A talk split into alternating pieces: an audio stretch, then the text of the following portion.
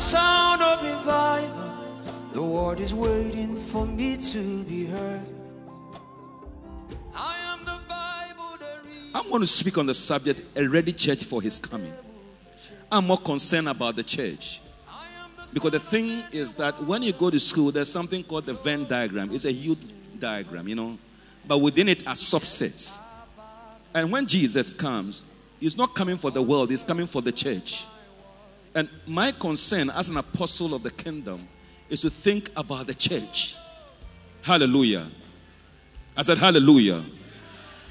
So I'm speaking on the subject a ready church for his coming.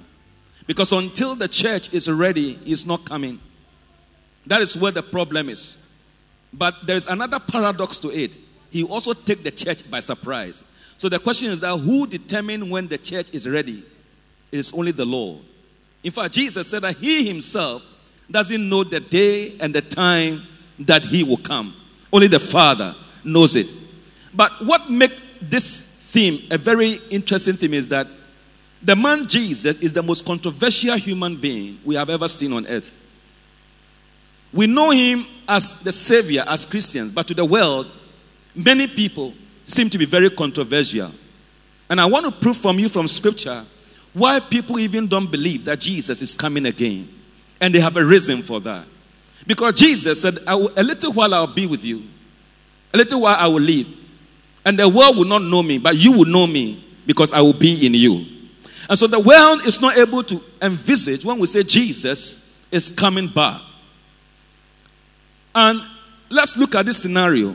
This is someone born by a woman, a teenage woman, whose father could not be found. And we are told that he was conceived from the Holy Ghost. I want to build that from something. Because you see, we are in what we call an information age. And a Christian must not only preach the Bible according to what he believes, but he must also meet a professor, an intelligentsia, and still be able to preach this gospel to him. We are in an era when, when you are talking to your child, he knows at times three times what you know because they read wide. I mean, my son is here. We have at times between nine, there was some time between 10 p.m. and 2 a.m. We didn't finish the topic. He came to ask me a question about the end time. We and he does a lot of research. And by 2 a.m., I told him I want to sleep because I felt that I had not convinced him enough. In actual fact, he had done his research before coming to me. He was telling me about what the church went through, AD 70 and all that, and he was asking me very, very, very interesting questions, and I felt that I needed to do more research. So I came to the conclusion that this age is abreast with a lot of things that are going on. When we were younger, we had books. They don't have books anymore, they have electronics. By the bottom, they can know what is going on. And the sad thing is that there are so many information moving through the system. We are in the best time of preaching the gospel and the worst time of people receiving it because there are conflicting opinions about the coming of Christ. Very doubtful bet about Jesus. Today, I want to change a little bit about your mindset. I know you believe that Jesus, but it's a very doubtful one. I have met people that I've talked, I've met scientists, and they ask me that tell me which human being on earth was just conceived of the Holy Ghost. Prove to me. And I said, I cannot prove to you, but I believe. And I asked, also tell them that which human being on this earth overcame gravity and overcame the law of density. And I leave him there.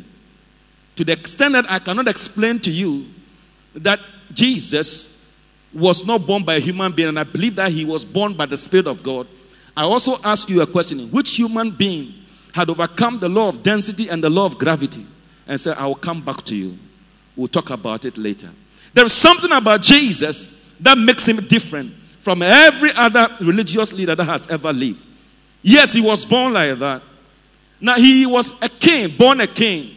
But contrary and as a paradox, how can a king be born in a manger? That's another issue about Christ. I'm building up something why we have a challenge, and the world cannot believe that indeed he's coming back. But we know that he's coming back. Lift up your hands with us. I know he's coming back. I believe he's coming back. Say, I surely believe he will come back.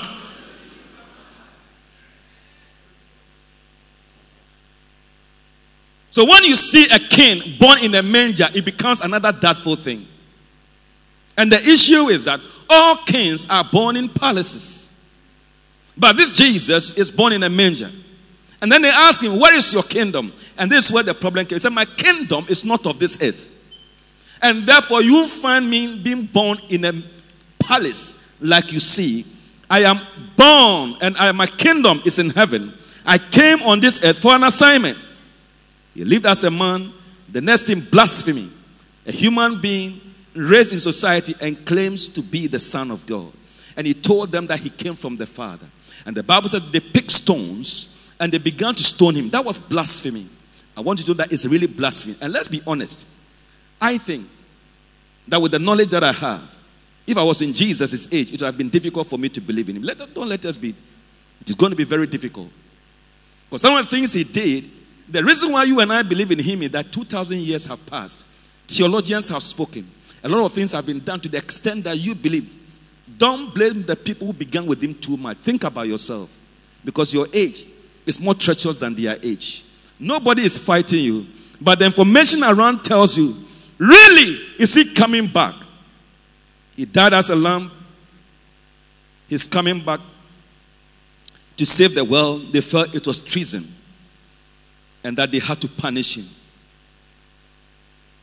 But he promised to come back in like manner.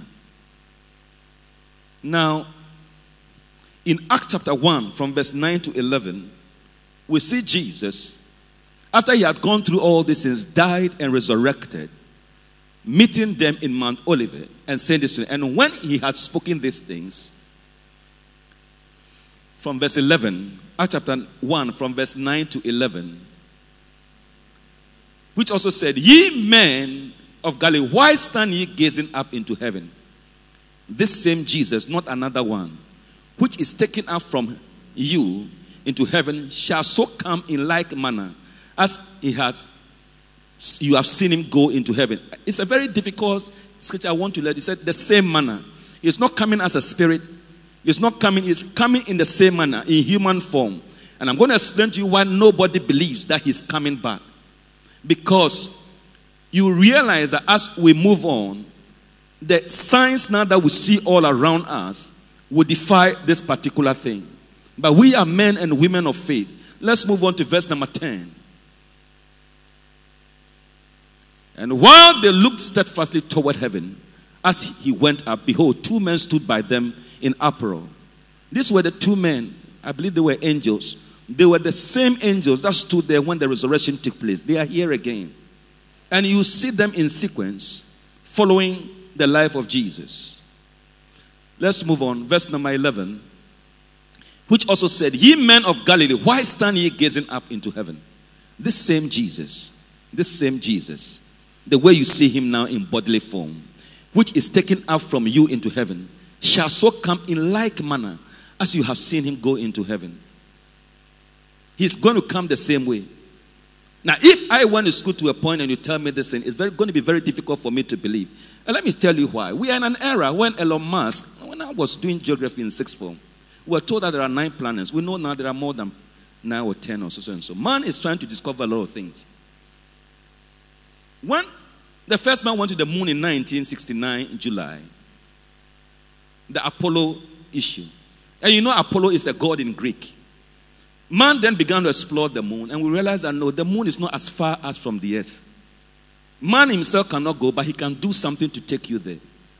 Now they want to go to Mars with Artemis, who is another god in Greek. And I want you to understand what is happening in this information age. Artemis is the closest power to Apollos. These are all gods of Greek. And when you get to this intellectual age, what is happening is that the world is trying to prove to us that there is nothing man cannot do. And that when you say a man is going to come from heaven, we have to look at it again. They have proven to us that by a rocket, you can fly and go and come back. Today, by millions of dollars, you can just go for some minutes and come back within 15 minutes. So, all these things are making our generation doubtful. And when you go on Facebook, you go on YouTube, you see a whole group of people championing the fact that Jesus, including pastors, are saying that we should forget about the fact that Jesus is coming back.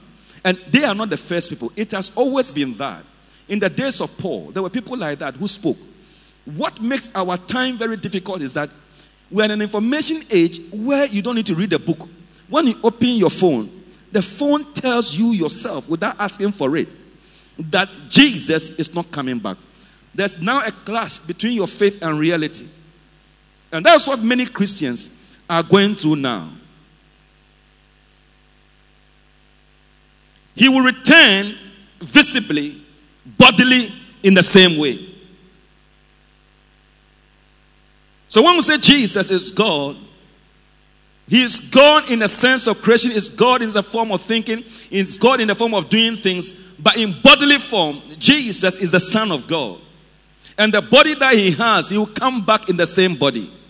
I cannot understand it, but what makes me understand is that when you see a man who throughout his life, everything he says come to pass, there's a certainty. That's what, if it is some probability, I mean, somebody speaks. Recently, there's a prophet who said that Brazil, Ghana will score Brazil or something. Some, there are a lot of things going on.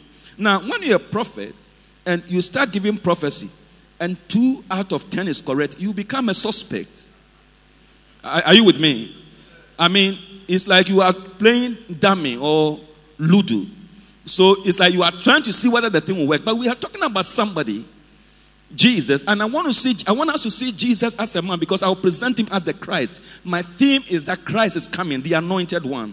But I want us to look at Jesus as a man speaking because he spoke as a man. Now, he's coming in the same way, and if you look at everything he said, from the day his mother met him at the wedding and said, The people need something to drink. He told him, He said, Just put some water in it. He changed it. Now, when he died, and this is the most important thing, when I was at the age of 13, I read a lot of books on Hare Krishna, Buddhism, and everything, because my father had a lot of library. And I had read things about astral travels and all these things, I have done them. Very at a very early age, 12, 13, 14, I read a lot of books about these things. One day, me and my father, we had a lot of argument about what Jesus is, because my father told me that Jesus is like any other religious leader that had ever lived. And I asked my father a question. I said, Which of these leaders died and rose again? And I asked my father a question. I said, If you have three math teachers, and one of them is able to make you get an A, and the other is make you able to get a C or a B, which one will you choose? My father told me that I'm a young man. I'm coming in life when I get there. So when my, now my son is doing it to me, you know. And so I, I, I get where, where my son is really, really coming from. Then my father told me a story. He said in Tibet, there was a certain man in an occult world. Because my father had read the book. Um, i will tell you the name. And one, one day he would knock at my door and say, You know, I want to tell you something. Have you read that book? So he gave me a book, and I began to read that book. That man would come out of his body every three days and go out. But every occultic master has somebody who is an assistant. When you are out, you cannot come they now use the commandments to bring you in. He had done it for many years in Tibet. Tibet is close to China, around that area, Asia area. Very popular. But he made a big mistake. He now decided that he will publish it in the whole of Tibet. And that's where the problem comes from.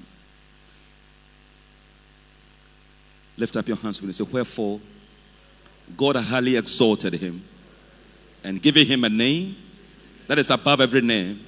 That every name of Jesus, every knee must bow, and every tongue must confess that Jesus is Lord.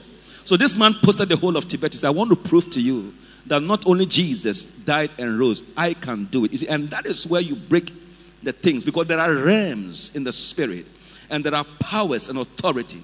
There are things you can do in your home to work. When you come out, you begin to meet what we call the forces.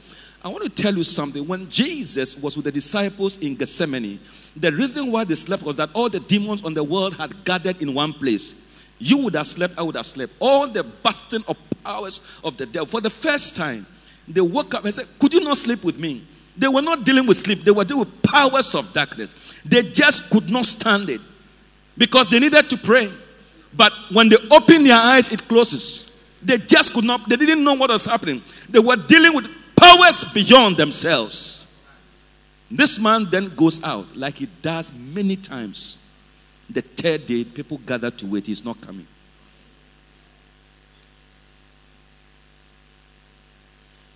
Then, after some time, a power came to the being of the assistant and he took a sword and cut his body into pieces. The man died.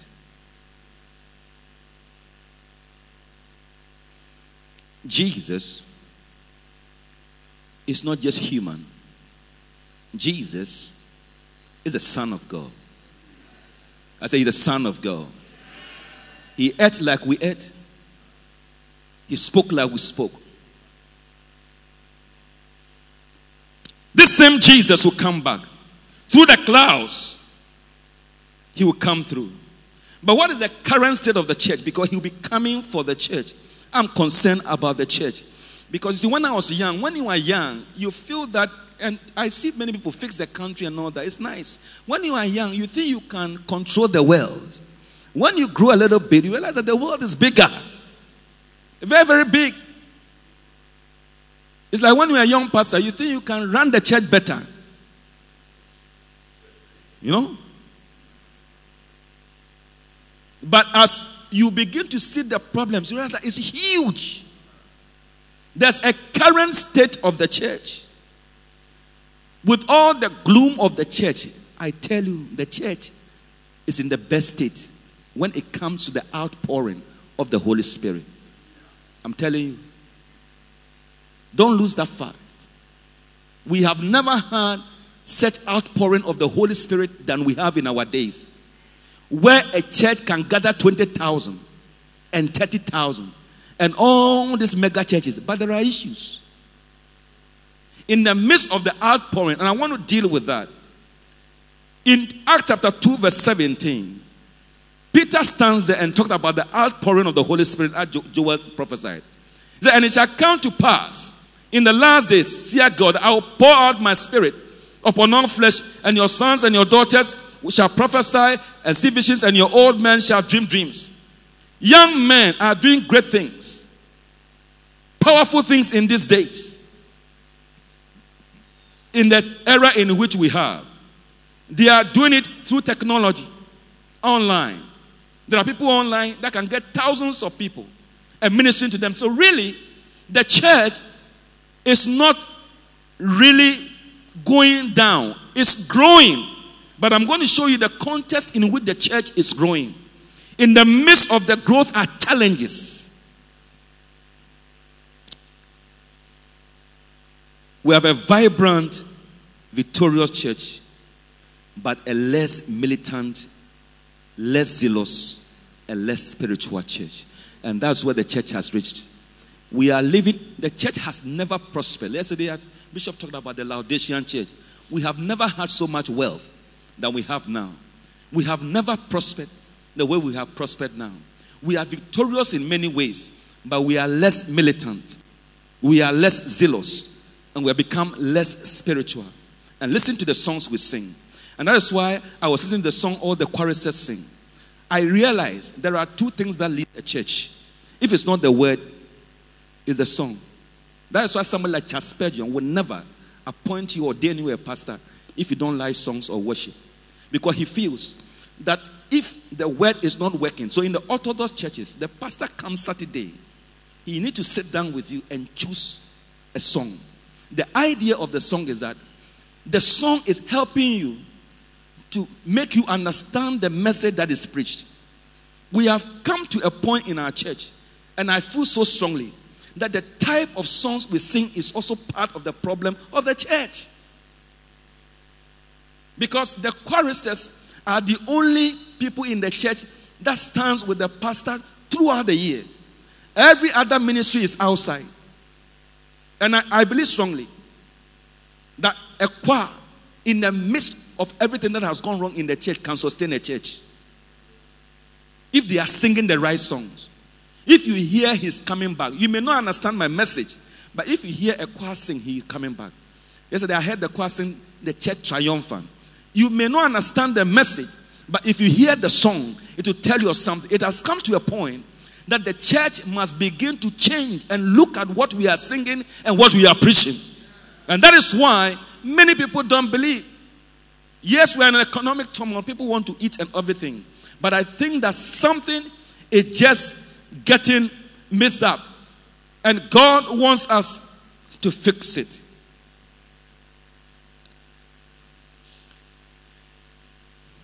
Let's look at something. As you know, the world is now about 8 billion people. 2.5 billion, 2.56 billion are Christians. Out of that, 1.3 billion are Catholics. Of course, when, they have been there for about 2,000 years. So out of our 2.56, or let's say 2.6 billion, 1.3 billion are Roman Catholics all over the world. Now, the 1.3 billion are shared between um, the, the, the Anglican who are the Orthodox, the Pentecostal, the Charismatic, the New Prophetic move. So we take all this 1.3 billion. If you take India and China, who, is, who are now about 3 billion, their Christian population is, is, is about 2, 2%.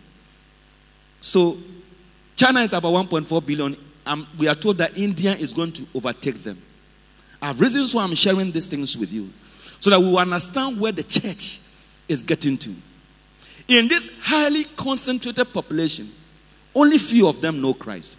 Thank God for Africa. When you go to Europe, it's becoming like Pergamos. They are leaving the place and they are moving out. Africa has about 50% Christians. But the question is that how strong is the church? That's the question we must ask. Because if you look at Matthew 24, certain things are going to change. And this is what it is. Let me then begin. Now, what is happening? There's a big conflict between the world and the church.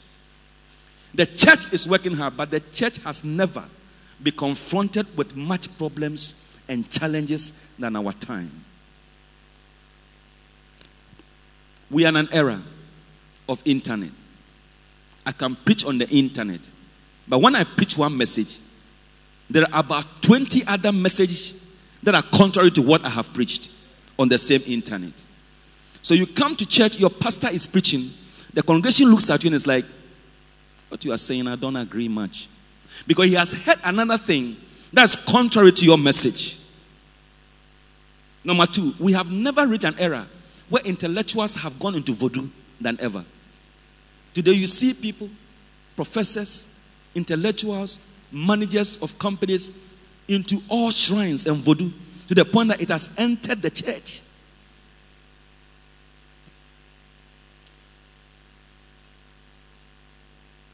So there's increasing darkness. Immorality is being sold online. Science, so key. And the world governing systems. So Bishop talk about the one world system thing. All this issue about democracy and all then that is going on, they are all facades that are hidden somewhere. Using it to break moral systems in the world. So the church is becoming more confused. I know you believe that Jesus is coming back. But the church has revelation. The church has gifts, prophetic things. There are so many things taking place, but the question is that we are crushed. So much crush in the world that we don't know what to do. Because at times, you come to church and you cannot know whether you are in church or we are in the world. This is the problem. Let me say something. The church must now move into the power gifts. Can I have an amen? Your amen is not strong enough. Can I hear louder amen? Can I hear shout to the Lord? This thing may take about three days, so I'm trying to just coin it together so we can get it. The church needs to be more militant. This is why some of the people, because I don't want to be judgmental, only Christ can judge, have mastered the art of going to pick people from one place, tell them, put yourself in a wheelchair. When I command you, get up. They are smarter. Jesus said that the people of the world are smarter than us. They sat down, they looked at it, they saw that, like the Laodicean the bishop speak about, we become so, so cool. We become so rich. We are so loose and they realize that people want to see something. So they bypass us And there are people who are doing that job. That when you are coming, behave as if your hands are like this. When you come, when I say hand straighten, then straighten. You see people trooping to that place. What does it tell us? It means that the world has so much knowledge. What they are looking is to see the signs and wonders that follows the word. Amen. Amen.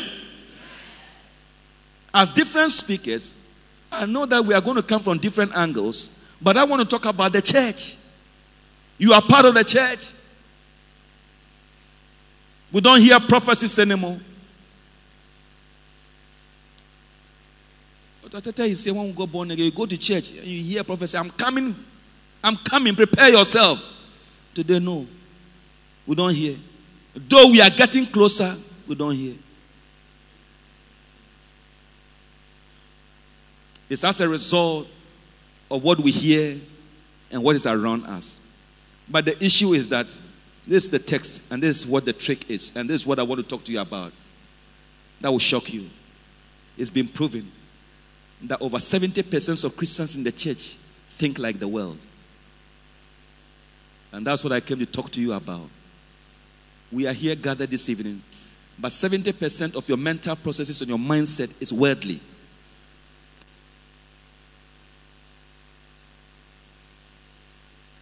Think about what you read compared to the Bible you read.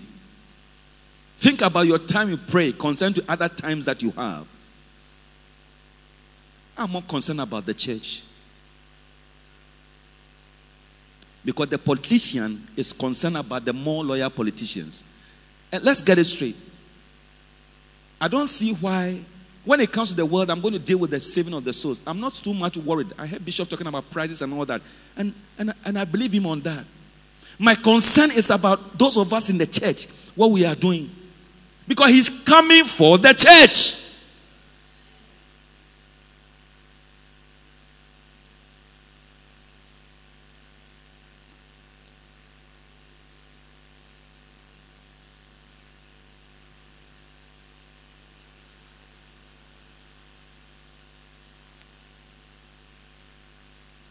The church has increasing light in the world spiritual gifts. It's a worthy church. But at the Laodicean church, Jesus said, You kicked me out long time ago. Revelation 3:20. He said, I want my church back. I built it. But because of the way you are, you look lukewarm, I've come out. And he's knocking and saying, Can I come back?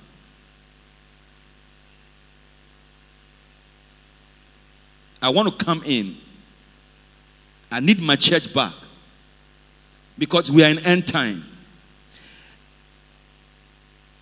When I think about Russia, well, they have problems, all right. But in all Europe, Russia has the highest Christians we have, really. So when you begin to look at the world system, it's a bit confusing. But this is it. And let's get it. This is what it is. He wants his church back. Give him some praise. This is his church.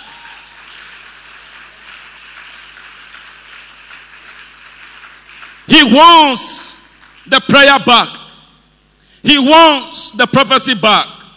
He wants the gifts back. He wants our ministers of songs to direct us. And you know, in every warfare with the Jews, when things are tough, it's the ministers of songs that come up to come and show us and say, this is He, and this is the way. He wants us back. Because of us, the world don't believe that He's coming back.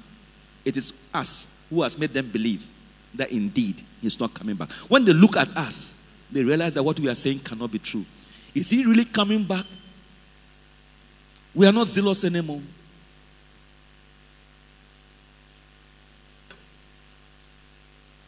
The church is no longer appealing. Not because the messages are not being preached, but it's because we have lost our zeal. How then do we get ready? Number one, we've got to be watchful and prayerful. Matthew 24, verse 42 to 44. We've got to be watchful and prayerful. Matthew 24, 42 to 44. Watch therefore, for ye know not what hour your Lord doth come.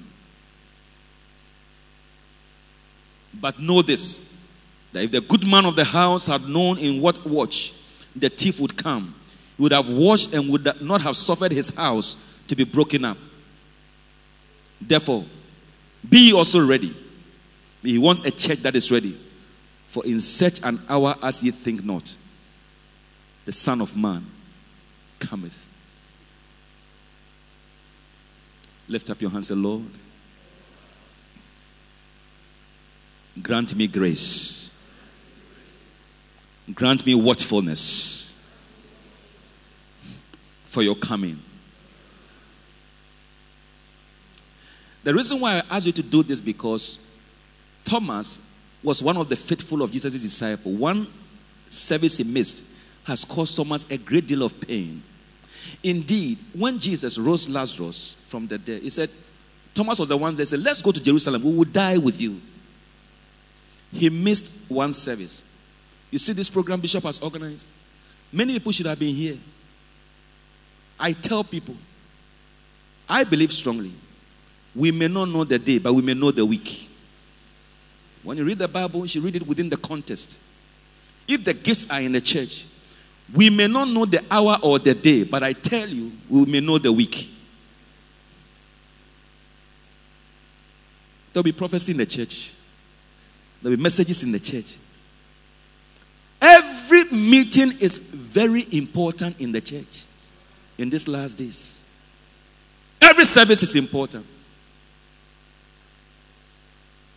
Be watchful.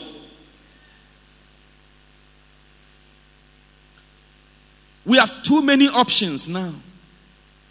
That's why people have lost faith. People have three reasons when things doesn't when God's one doesn't work. They have other options. Why is it that when there's going to be a lorry accident, even the Moses call on Jesus? When you have no option, you have one God. When you have so many options, Jesus is not usually we come to Jesus when everything is gone bad. Number two, we must have the oil in our lamp waiting for the groom.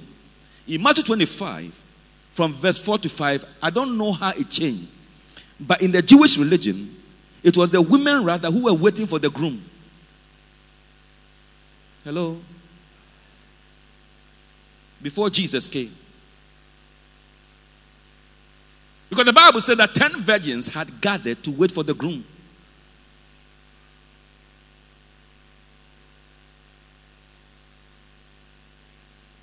But the wise took oil in their vessels with their lamps. They were prayerful, they kept on watchful, and always praying. Let's move on. Verse 5. While the bridegroom tarried, they all slumbered and slept. You need oil. Say, Lord, give me oil. Fill me with more oil. In the name of Jesus. What do you need the oil for? There are times, many, the Bible says, even the young men do faint. But they that wait upon the Lord, there are a lot of people who are in church, but they are discouraged. People say they don't know the value of the church. If you know what the church is doing for people in Africa, because people have given up already, it's the church that is sustaining us. But we need the oil. We need to be prayerful. We need to be more committed. Because he will not come in this state.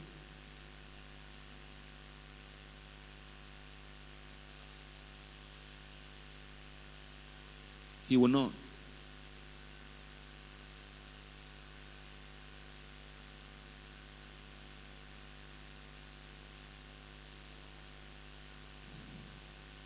When I was going to marry, my best man, when he came, nobody was in the church, so he took my wife away. It's one of the things I've never been happy about. He didn't consult me. Dr. Ite, when he said, No, My wife came from Kumasi, took my wife to Community 7. They were roaming in town. I said, Oh, Piero, my heart was breaking. You know, if you are in a wedding environment and your wife is not coming, it can be very excruciating, you know. So now, within a short time, people came. He was also walking through some area in Community 1. Then he arrived. When he came, he was smiling too. I said, don't do that.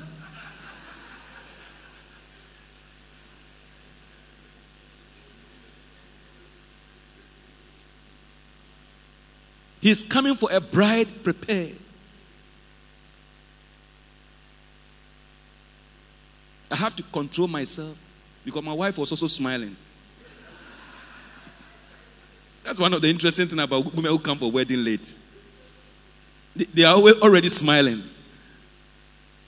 He's coming for his bride, but the bride must be well prepared, well dressed, without spot nor wrinkle.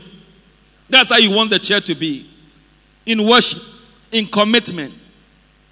Today, we have to call and say, Are you coming to church or not? You call a musician and say, Who plays the drum? will you come?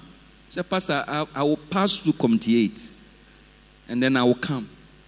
That's the one leading prayer. It's like now, it's like pastors are negotiating with members. But when I go, it wasn't like that. It was a privilege to be called upon to say, Come and stand here and lead prayer. Indeed, one of your prayers is that you be called.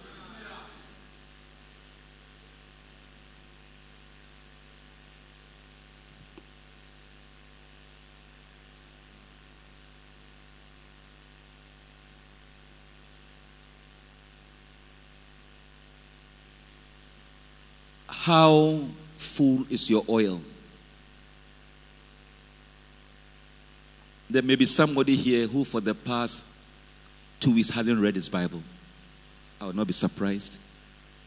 There's somebody here who have had not had, had a quiet time or prayer life. I will not be surprised. You know, this is the reason why the thing is not coming back. If you have a child and you give birth to that child, Satan doesn't care about your life. I have seen women, I've had one experience in the church. The person is in prison for about four years, but the mother goes there every day. Because if it's your child, you understand it. It goes every day. Though it's a crime, he doesn't give up. God doesn't want to give up on you. But I'm moving to another side. Be careful. But when he comes back, he's coming back as a judge.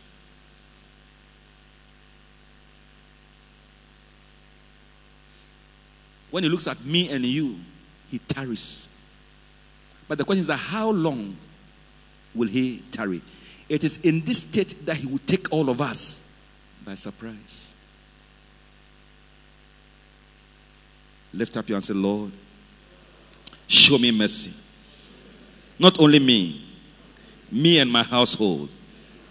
Number three, use the talents to occupy till he comes.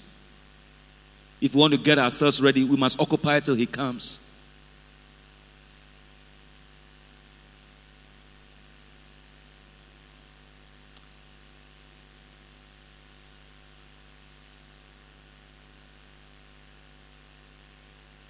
Get ourselves preaching the gospel, get ourselves doing something for God. Let us occupy ourselves with the things of God because there's too much laxity. This is one of the things that we are supposed to do. I get amazed when the world is doing a program, the advert they do about it, the way people sponsor. And at time we are doing a church program, and there are business people in the church only few of them show up to say, I want to support. I haven't seen any company who wants to sponsor a crusade. I haven't seen any company who wants to supervise a church conference, but they will supervise Miss Ghana's most beautiful. They will, they, will, they, will, they will support all the things that are contrary to our values and our system. That should tell you something.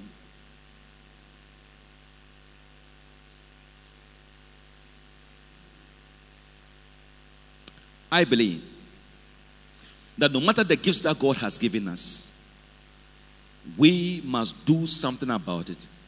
The Bible says, He that is rich, let him give with simplicity. He that has a ministry, let him wait on his ministry. Let us occupy ourselves till he comes.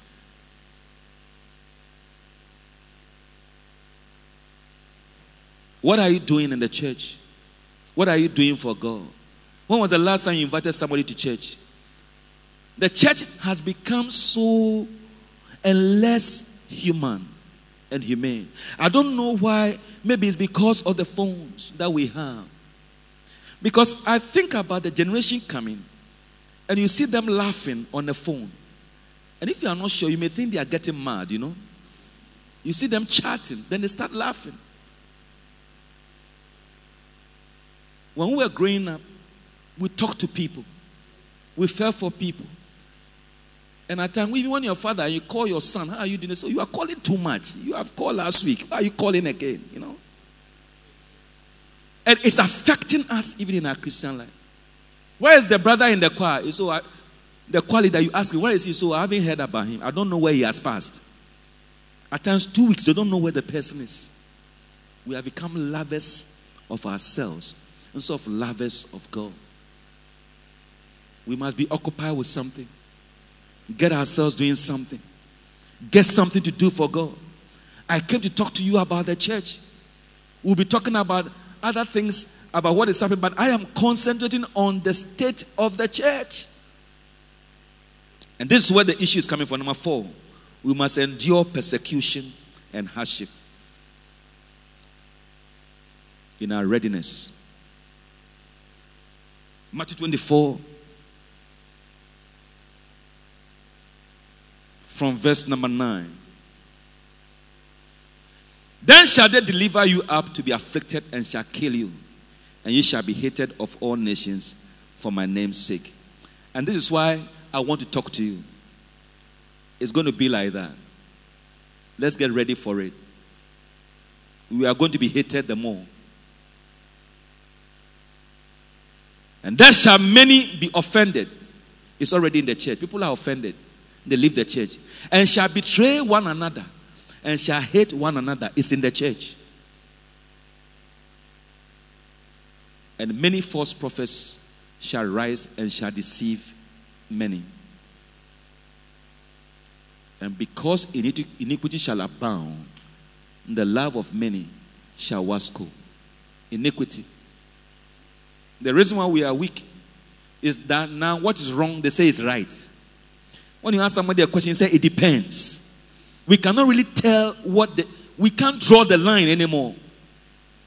But I said, but they that endure unto the end, the say shall be saved. Give the Lord some praise.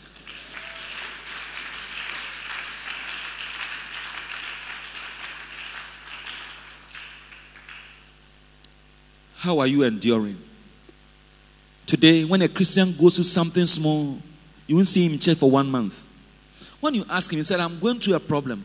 But if you have a problem, is it not the house of God you bring your burden? They stay at home. And they say, Well, I was expecting senior pastor to come and visit me. Somebody told me, if you have a senior pastor who has so many branches, talk to any of the pastors to come and visit. But if you're expecting the senior pastor to come to your house before you come back, you are looking for offense. You have made up your mind already you want to leave. So you are set a trap. That he didn't come. So I have left.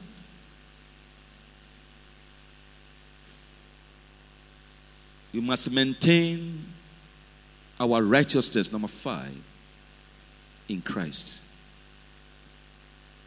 we must maintain our righteousness for his readiness.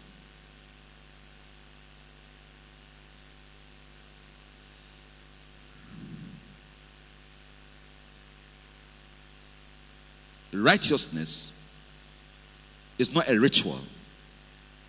It's maintaining your faith when Jesus told you that he has forgiven you of all your sins and keeping to it. This holiness and purity conference, we are not being asked that we must be something else. What is saying that the righteousness Jesus gave us, maintain it, keep to it.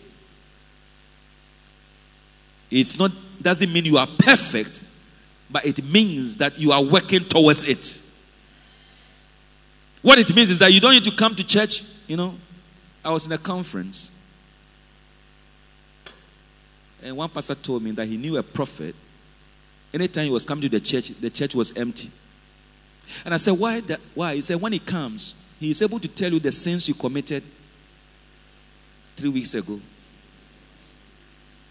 where and how you did it. And I said, Where is he? He said, Oh, the prophet is dead. And I said, But my understanding of the prophetic, that is not what it is. I had a son. He asked me to come and pray for him in the eastern region. In ministry for many years. When I went, I think the whole church, they prayed, prayed for about two hours. About five people or six people appeared. Because I have driven, I still had to preach. When I finished, even money to use, he doesn't have. But he's very loud. And at times he speaks on radio. So I asked him to come to my office. When he came, I said, There's something strange about your ministry. How come that you have been doing this for about seven, eight years? You have just about five or six members. It's apostle, it's a power. The prophetic power. And I said, What does it do? He said, When it comes, I have to tell people their mistakes because so that they will know that I'm powerful. And I said, No wonder.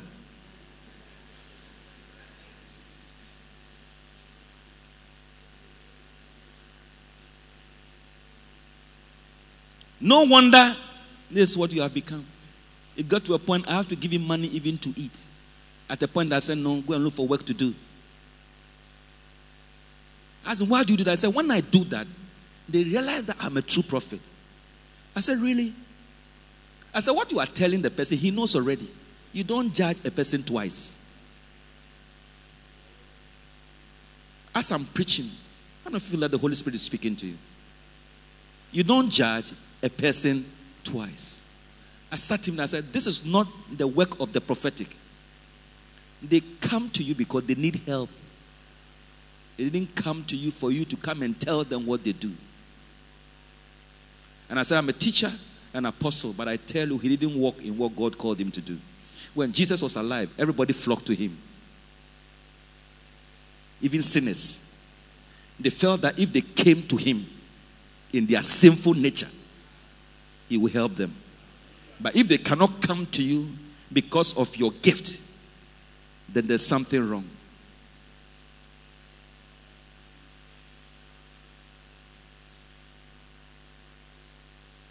And as I end, we must see the harvest. In John 20, in Matthew 24, verse 14, Jesus says this: we must go for the harvest. And this is what is worrying why I felt in my spirit I must go and speak, I must speak about the church. Everything around shows that the end time things are showing. But only one thing in Matthew 24, verse 14. He said, Unless this word is preached into all nations, he will not come. And this gospel of the kingdom shall be preached in all the work, the world, for a witness unto all nations. And then shall the end come. Why? Because in Revelation, he said, And I saw every tribe, every language, and every nation standing before. When a judge sits on the throne, he must hear both sides. He will never judge you if you have not heard about it. And so he wants every nation to hear. And that is why I started by giving you the statistics. Thomas went to India. Christians in India is about 44 million. India is about is about 1.4 billion. Now, that tells you it's a huge place. And so it's possible that it's concentrated in a particular area. The question is that even in our country, how far are we going? We are happy in the church. We have the best songs. We have the best instrument uh, musicians. We have the best choir. I let's clap for the choir. I have my reasons. No, I get amazed how the choir rehearses every week. And at times they come and sing here, and you look at the number that have come, and you look at it and say, Is it worth it? I think what we got to do is to go out and tell people about Christ. This is what I came to talk to you about. That He is telling because we are not working, but in it is the problem that He will take us by surprise. As we keep on telling, like Noah's day. It will look as if he's no longer coming, but he will take us by surprise. Purity and balance, wisdom and stature, behavioral patterns.